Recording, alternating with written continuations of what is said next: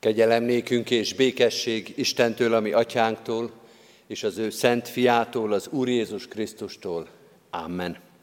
Foglaljuk el a helyünket, kedves testvérek, és a 65. Zsoltárunkat keressük meg, és énekeljünk a 65. Zsoltárunkból öt verszakot, az első hármat, majd a hetediket és a nyolcadikat. Első, második, harmadik, hetedik és nyolcadik verszakok, a Sionnak hegyén, Úristen, tiéd a dicséret.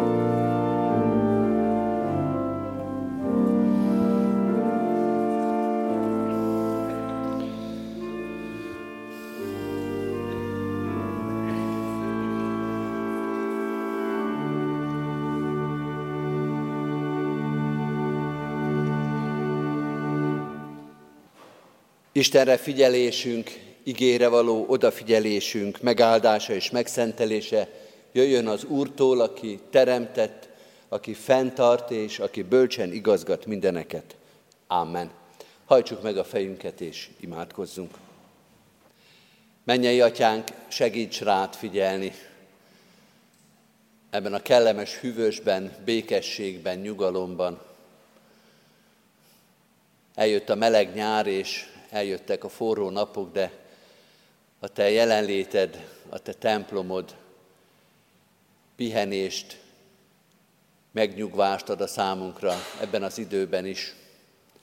Segíts, hogy ne csak kívülről érezzük ezt a nyugalmat, ezt a békességet, ne csak kívülről frissítsen fel minket a te házad, hanem belülről is, a lelkünkben.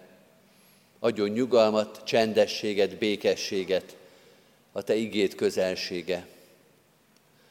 Ha tudjon lehiggadni, elcsendesedni a lelkünk te előtted.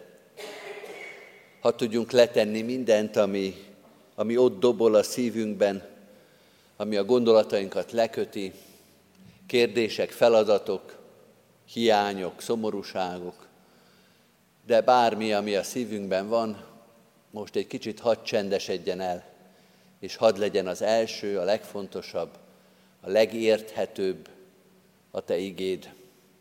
Így bízzuk rád ezt az órát, hogy szólj hozzánk, hogy amit elkészítettél, az eljusson a szívünkig.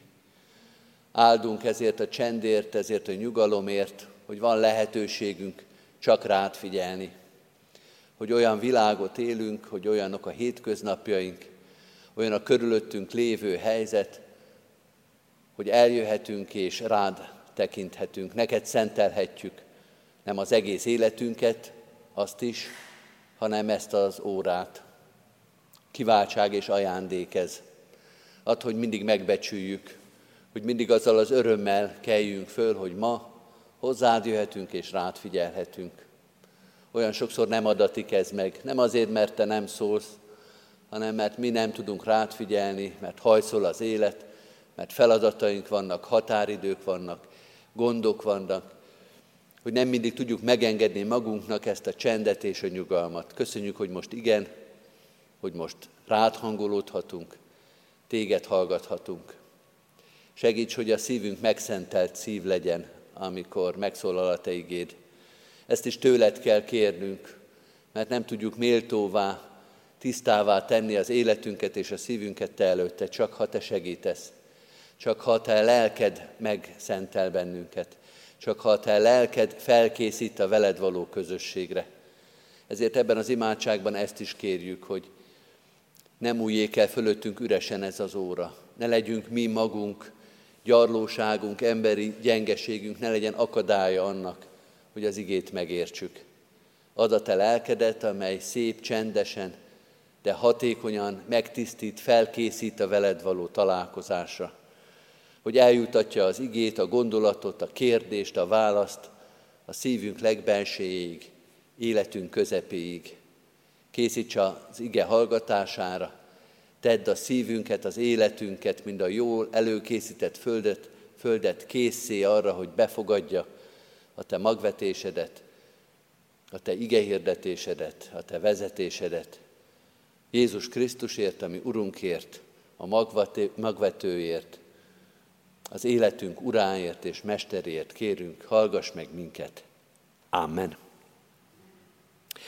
Kedves testvérek, Isten igéjét a 65. Zsoltáról olvasom. Az egész Zsoltárt fogom olvasni, ezért helyünket elfoglalva, vagy helyünkön maradva hallgassuk az igét. Először felolvasom az egész Zsoltárt, nem olyan nagyon hosszú, 14 vers, és utána újra olvasom a 65. Zsoltárból csak a 9. versnek a második felét és a 10. verset.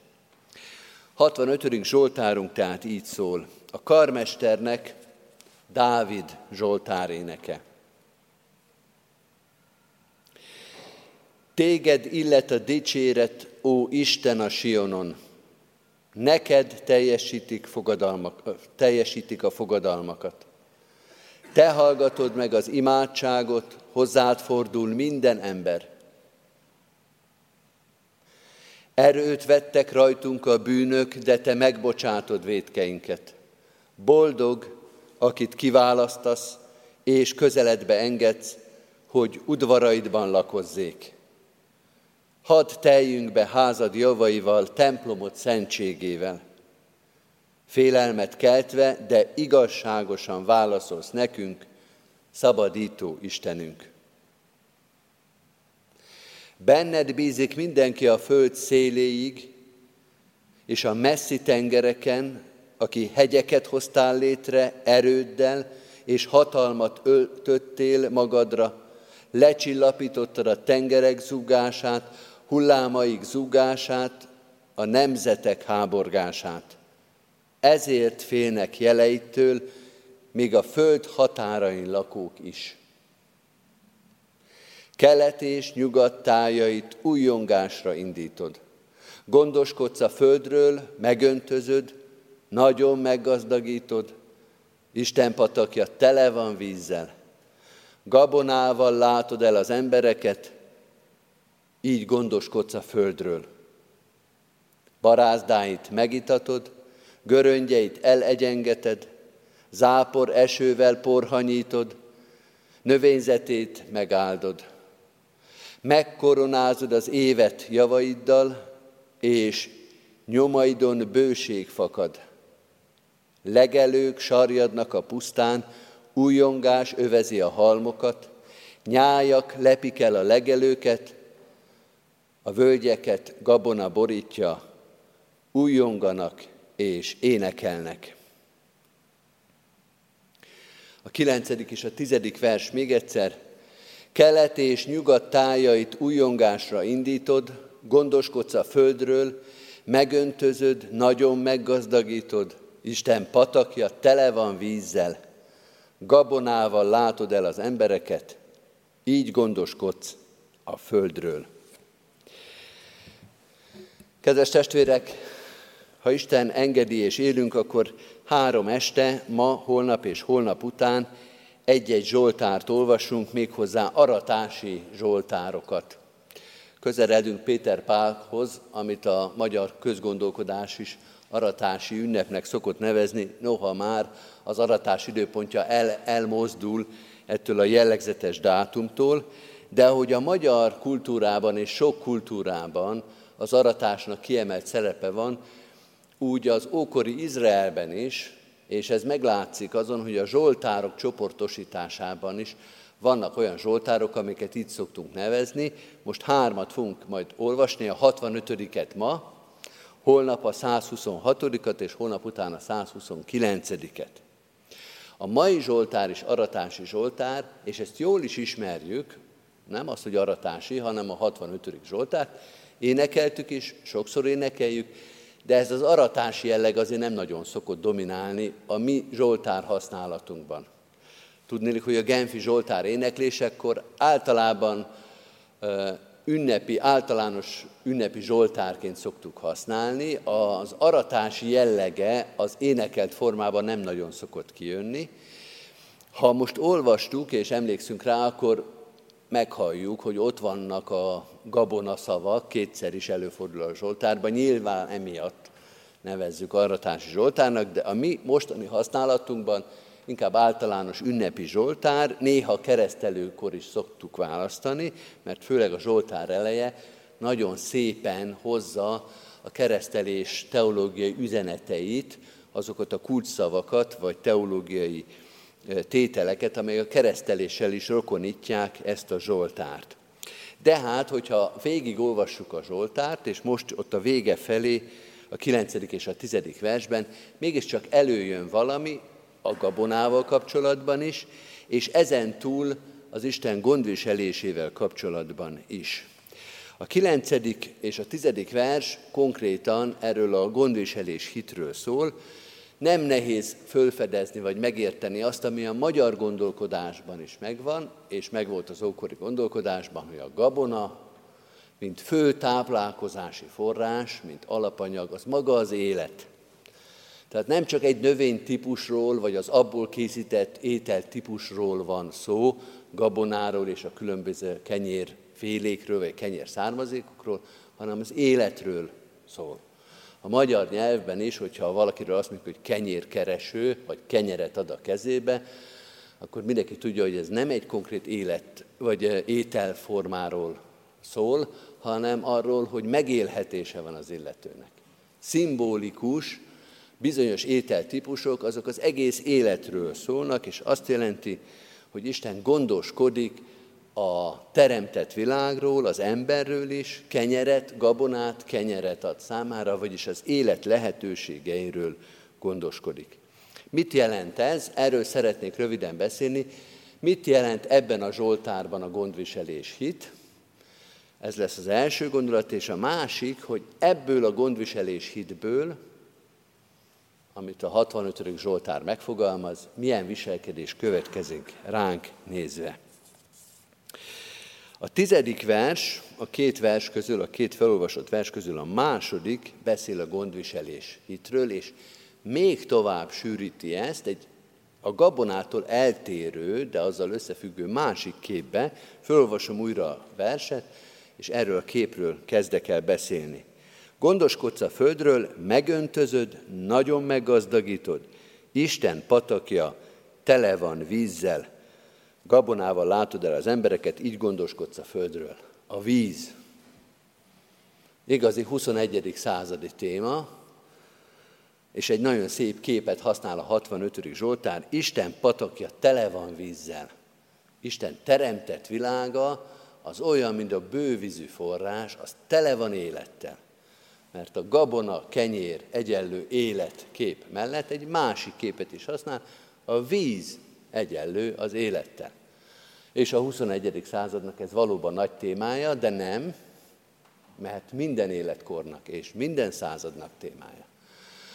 A 21. század joggal aggódik amiatt, hogy baj lesz itt az édes vízzel, de azt, hogy a víz az maga az élet, azt minden század tudta. Minden térképen, hogyha kiterítjük magunk elé, látni lehet a település szerkezetből, hogy hol vannak a települések, látszik a vízrajzi helyzet is, mert az ember mindig oda települ, ahol víz van, mert tudja, hogy víz nélkül nem fog tudni működni, akármilyen értelemben, akár folyóvizek, vagy állóvizek, vagy jól kihasználható földben lévő víz, de úgy kell élni, úgy oda kell költözni, ahol van víz, és 21. század téma, ahol nincsen víz, onnan menekülni kell, mert ott nem lesz élet sem. És ezzel a képpel operál a 65. Zsoltár, és azt mondja, hogy amit te teszel, Úristen, az leginkább ahhoz hasonlít, mint egy bővízű, jóvízű forrás. Isten patakja tele van vízzel. De azt is érezzük, hogy a 65. Zsoltár többről beszél, mint erről az elemről, arról, hogy Isten olyan világot teremtett, amely működik.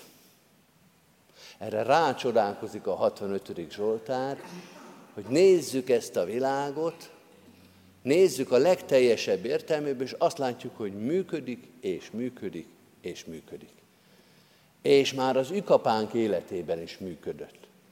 Hogy nem arról van szó, hogy most, ebben az évben valahogy úgy jól összejöttek a dolgok, valahogy úgy szerencsésen alakultak, hanem újra és újra Istennek ez az életet adó ereje és bölcsessége, ez megújul és évszakról évszakra, és évről évre hull az eső, és megérik a gabona, és gyümölcsöt hoznak a gyümölcsfák, és érik a szőlő, és valahogy ez működik. És újra és újra, évszázadokon keresztül.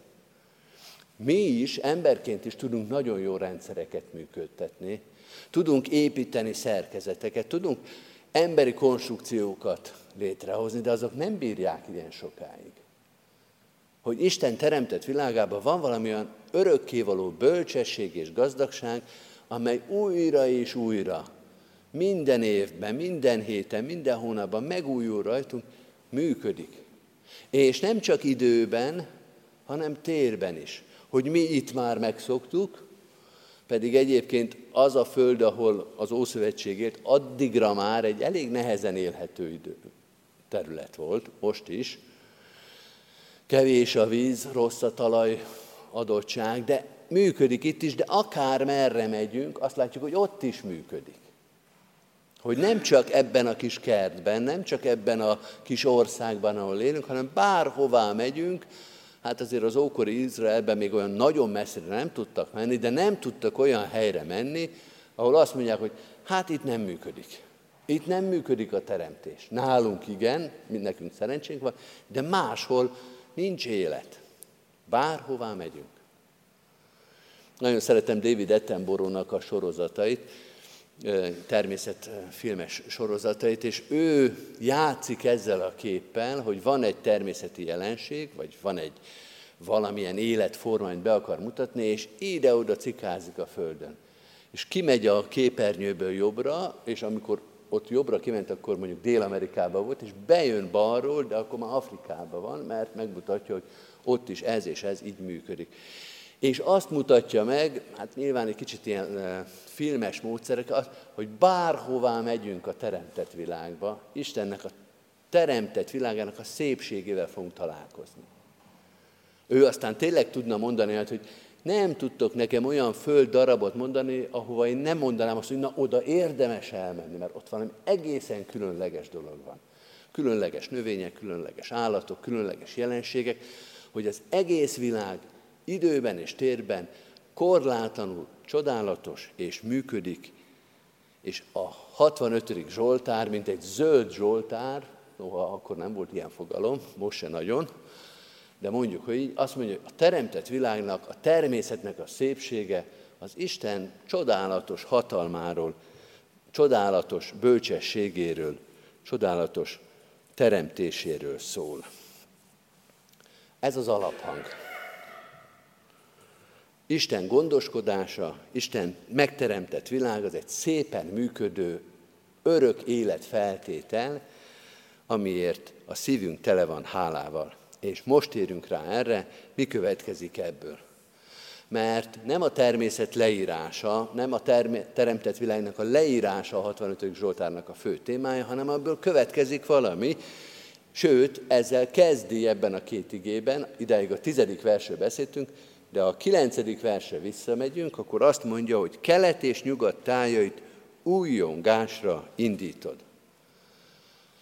Itt az emberről szól, és azt mondja, amikor meglátjuk a teremtett világot, az indít minket valamire. Három dologra is indít. Az első rögtön az újongás, amiről olvastunk, a teremtett világnak a szépsége, vagyis a Teremtő Istennek a bölcsessége, az ajándék számunkra. Annak örülni kell. Föl kell újongani, tapsolni kell örömünkbe, mert ez a miénk, mert ezt nekünk adja. Tényleg olyan, mintha látnánk egy nagyon szépen megtervezett és még szebben kivitelezett házat. És azt mondjuk, na, ez ház. Ez építészet, ez művészet. És akkor azt mondják, hogy ez a kulcs meg a tied. És te fogsz benne lakni. Ki ne újongana? Ki ne mondaná azt, hogy ez nem csak elméletben szép, hogy tényleg az ember azt mondja, hogy igaz, hogy az építészet az művészet. Igaz, hogy a kivitelezésben van gondosság, van igényesség, hogy milyen finoman meg vannak oldva, de még én is lakhatok benne. Ez az én lakásom lesz, ez az én otthonom lesz. Ki ne újongana, ki ne mondaná hogy de jó, hogy én ebben lakhatok. Tehát az első dolog az, hogy ha meglátjuk a teremtett világot, akkor töltse el a szívünket ez az újongás és az öröm. Kelet és nyugat, az egész világ újjong, amikor meglátja Isten teremtett bölcsességét, teremtett világát. De a másik dolog rögtön a felelősség, mert amikor azt mondjuk, hogy a, ez a világ Isten teremtett világa, akkor ott ugye egy birtokos személyragot használunk, Istennek a világa, és ez azt jelenti, hogy ez most is az övé. A teremtés jogán, de ez nem azt jelenti, hogy régen az övé volt, most meg már a miénk, azt a bizonyos házat nem iratja a nevünkre, már azt csináltok, amit akartok, megint itt tartunk a 21. századi problémánál, a környezetvédelemnél, hanem ez most is az övé. Most is az ő világa, az övé volt, most is az övé, és övé is marad, és ez minket felelőssé kell, hogy tegyen. El kell vele számolni, hogy megint egy épületképpel használják, olyan, mint az ember kölcsönbe kap egy nyaralá, nyaralót. És elmehet a nyaralóba, de tudja, hogy ha vége a nyaralásnak, ami de jó, de szép, de öröm, utána a gazdának vissza kell adni, és azt mondani, hogy vigyáztunk rá, nem törtük be az ablakot, nem ö, folyik a fürdőszobába a víz, tehát hogy felelősen viselkedtünk vele. Mert tudjuk, végig tudtuk, hogy attól, hogy most itt vagyunk, attól ez még a tiéd, és vissza fogjuk neked adni. És ott fogunk állni, amikor visszajössz, és elkéred vissza a kulcsot. El fogunk neked számolni ezzel, amit odaadtál. Tehát újongás és felelősség, és van még egy harmadik is, ami fontos, nem tudunk kilépni a 21. századi probléma halmazból, ez a, ez a reménység. Az Isten teremtett világa, ez azt jelenti, hogy Isten tulajdona marad, és ez Istennek a bölcsességét és felügyeletét benne hagyja ebbe a világba. Ő figyel erre a világra. Ha elromlik ez a világ, ha elrontottuk ezt a világot, akkor bennünk van a reménység, hogy aki megalkotta, az segít majd valahogy ezt helyrehozni. Néha az ember úgy érzi, hogy már csak ez az egy reménységünk maradt. Hogy ezt már mi nem tudjuk megjavítani. Nem lehet azt megcsinálni, amit az ember igyekszik, hogy hát csináltunk egy kis rumlit, de mire visszajön a gazda, tökéletes rend lesz. Gyorsan az utolsó nap kitakarítunk, szépen lefestjük azt, amit összekentünk. Nem is fogja észrevenni. Lehet, hogy volt ilyen időszak, de ez elmúlt, most már csak az a reménységünk, hogy ezt jól eltoltuk, de majd, ha visszajön a gazda, akkor, ha meg tudta építeni, ha meg tudta teremteni, akkor helyre tudja hozni ezt a világot. A Biblia nem a helyrehozás szót használja, hanem az újjáteremtést. Hogy Isten jön, és az, ami most itt van, nem marad ebbe az állapotba, hanem Isten újjáteremti. Kiavítja, helyre, kiveszi belőle mindazt, ami rossz. De akármelyik szót használjuk, azt a reménységet hozza meg, hogy nem csak az van a világban, amit mi beletettünk, vagy amit mi elraboltunk belőle, hanem Istennek ez a bölcsessége, teremtői bölcsessége, ez benne marad ebben a világban, és ez a világnak a reménysége. Nem hiába mondja Pál a Róma 8 hogy a teremtett világ sóvárogva várja az Isten fiainak a megjelenését, az ember megváltását, mert a teremtett világ is részesül ennek a javaiból. Nem arról van szó, hogy a világ az van, ahogy van, és az ember bűne, meg megbocsátás, meg megváltás az egy külön mozgás. A teremtett világ együtt mozog az emberrel, lefelé is, és fölfelé is. Van mire várni a teremtett világnak az Istentől, és kap is majd az Istentől újra teremtést, újra helyreállítást. Ez a teremtett világnak a teremtésnek a reménysége, hogy nem ebben a korrumpálódott formájában marad, hanem Isten kiavítja, helyrehozza azt, ami elromlott. Azzal fejezem be, kedves testvérek, ami a bibliai gondolkodásban sokszor előfordul, hogy amit a Biblia kijelentő módban ír, azt felszólító módba gondolja. Kelet és nyugat tájait újongásra indítod mondja a 65. Zsoltár. Ez egy egyszerű kijelentő mondat. Kelet és nyugat újjong az Isten teremtési bölcsességén. Hát ez ma biztos nincs így, hogy itt mindenki ünnepli az Isten, de régen sem volt. A Zsoltárok korában sem volt, és azóta sem. Most úgy érezzük, talán igazunk is, hogy talán régebben többen örültek az Istennek. Többen dicsérték az Istent. Többen újjongtak az Isten teremtői bölcsességén, mint most. De az sose volt igaz, a 65. Zsoltár korában sem, hogy mindenki dicsérte az Istent.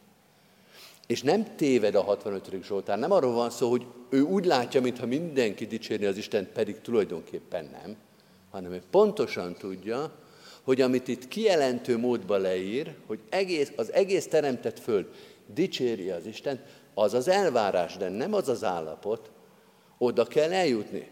Ezt követeltetik meg tőlünk. Ezt kell szolgálnunk, ezt kell hirdetnünk, teremt, a teremtett világ újjongjon.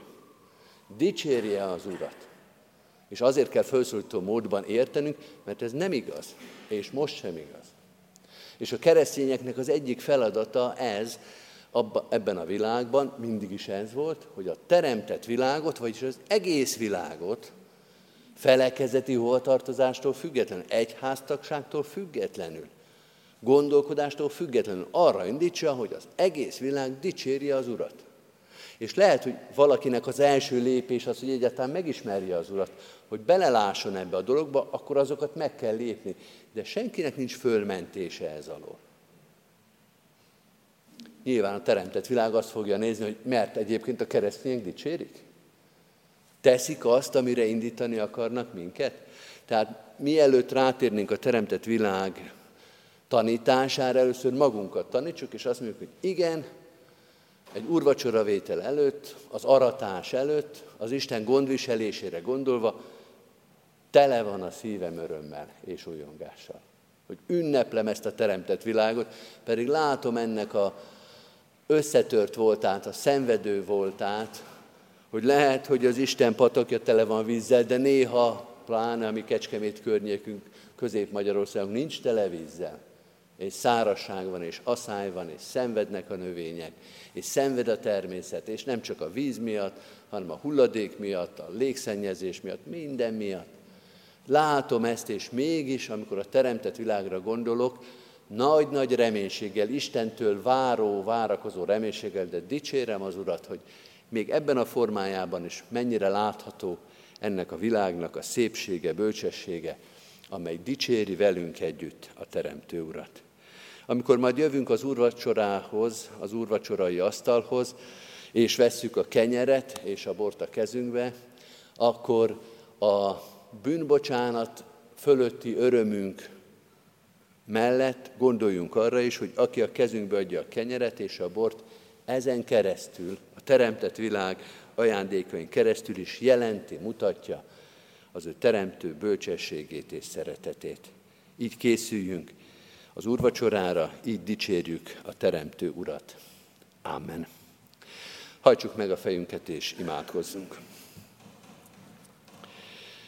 Mennyei atyánk, áldunk és magasztalunk a teremtés csodájáért.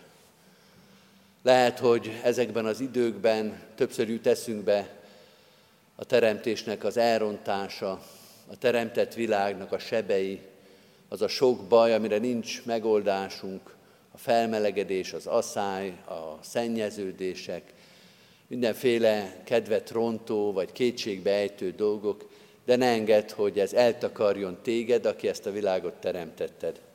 Áldunk és magasztalunk ezért a megújuló, soha meg nem szűnő gazdagságért, amit ebbe a teremtett világba adtál. Áldunk és magasztalunk azért, hogy nem kell szinte egy lépés sem tenni, hogy ennek a teremtett világnak a szépségeit is lássuk.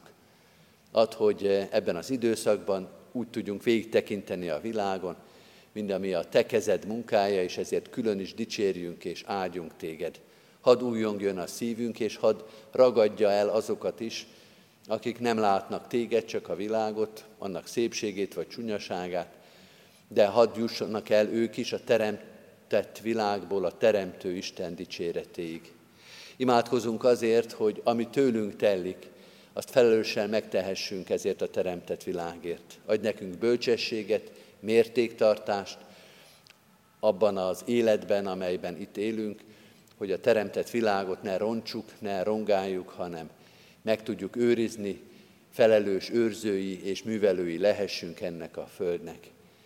Add, hogy a szívünk tele legyen reménységgel, hogy ha a világ pontosan úgy is néz ki, mint ami a mi életünket is sokszor jellemzi, a reménytelenség, az elrontottság, a töredékesség, hadd legyen a szívünkben ott a reménység, hogy te most sem hagytad magadra ezt a teremtett világot, őrző bölcsességed és kegyelmed megadhatja azokat a lehetőségeket, amelyben a teremtett világ is újjászülethet, megújulhat, kijavíthatunk dolgokat, ha te bölcsességed és szereteted megőriz minket a katasztrófától.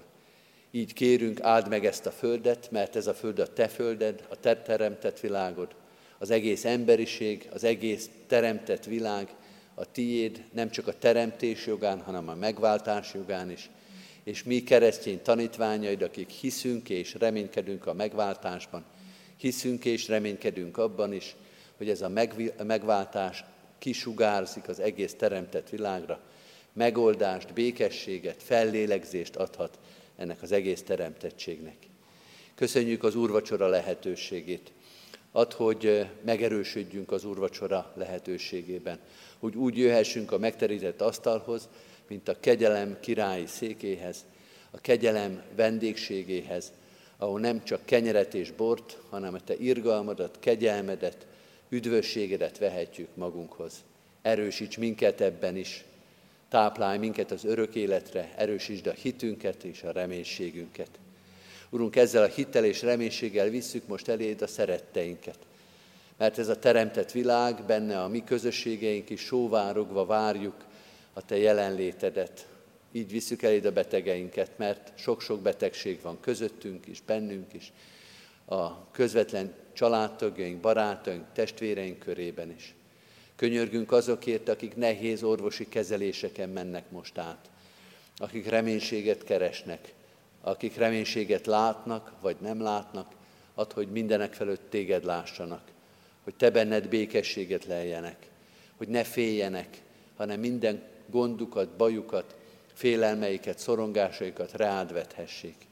Ad, hogy ne szűnjük meg értünk könyörögni, akár névvel is, hogyha tudjuk, látjuk szenvedéseiket, próbatételeiket, de név nélkül is azokért a szenvedő testvéreinkért is könyörgünk, akiknek a terheit mi nem látjuk pontosan, de hiszük, hogy Te tudod ki miben van, milyen keresztet, milyen terhet hordoz. Urunk, próbatételeinkben, lelki próbáinkban légy velünk. Imádkozunk a gyülekezetért, az előttünk álló lehetőségekért, a nyárért, hogy az ne csak pihenés, vagy éppen unalom, vagy semmit tevés legyen, hanem lelki épülés. Te készítsd el az alkalmakat, szószékeken, bibliaórákon, nyári programokban, táborokban, találkozásokban, hadd legyen mindig találkozás veled is. Segíts hivogatni, másokat hozzád segíteni, mások üdvösségén, mások megtérésén, lelki fejlődésén dolgozni. Cselekedd meg újra és újra a csodát, hogy mi, akik a te kegyelmedre és segítségedre szorulunk, mi is tudjunk segíteni másoknak, hogy téged megismerjenek. Áld meg gyülekezetünket, minden közösségében, minden testvéri együttlétben, áld meg a városunkat, nemzetünket, a körülöttünk élő népeket. Nem szűnünk meg imádkozni a háborúban lévőkért, oroszokért és ukránokért, és sok-sok más népért, akik fegyverrel gyilkolják egymást. Urunk, teljesen reménytelenné, békétlenné, megoldatlanná válik újra és újra az életünk. Ha Te nem könyörülsz rajtunk, ha te nem hozod el a csodádat, békességedet, megengesztelő ajándékaidat, akkor itt semmilyen megoldás nem születik. Könyörgünk újra és újra, adj békességet a világban, kötözd be a sebeket, vigasztald a gyászolókat, építsd meg újra azokat a nemzetek, nemzeteket, akik nem csak testben, nem csak fizikailag, de lélekben is hetek, hónapok, már évek óta rombolják egymást. Urunk, a Te békességedre, Jézus Krisztus jelenlétére, hatalmára, szeretetére van szükségünk. Ad nekünk az ő kegyelméért, az ő érdeméért, az egész világnak. Amen. Egy rövid csendes percben vigyük egyen-egyenként is Isten elé imádságainkat.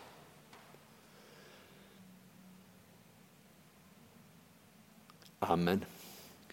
Az Úrtól tanult imádságot együtt és fennállva mondjuk el. Mi, atyánk, aki a mennyekben vagy, szenteltessék meg a te neved. Jöjjön el a te országod, legyen meg a te akaratod, amint a mennyben, úgy a földön is. Minden napi kenyerünket add meg nékünk ma, és bocsásd meg védkeinket, miképpen mi is megbocsátunk az ellenünk védkezőknek és ne vigy minket kísértésbe, de szabadíts meg a gonosztól, mert tiéd az ország, a hatalom és a dicsőség mindörökké. Amen. Mindezek után az Istennek békessége, mely minden értelmet felülhalad, őrizze meg szívünket és gondolatainkat a Krisztus Jézusban. Amen. Foglaljuk el a helyünket, kedves testvérek, és a 689. dicséretünket énekeljük mind a négy verszakával. Ezt az éneket mind a három este fogjuk énekelni, jól ismert Zsoltár dallamra. Énekeljük a 689. énekünk mind a négy verszakát. Hálát adok néked, mennybéli Isten!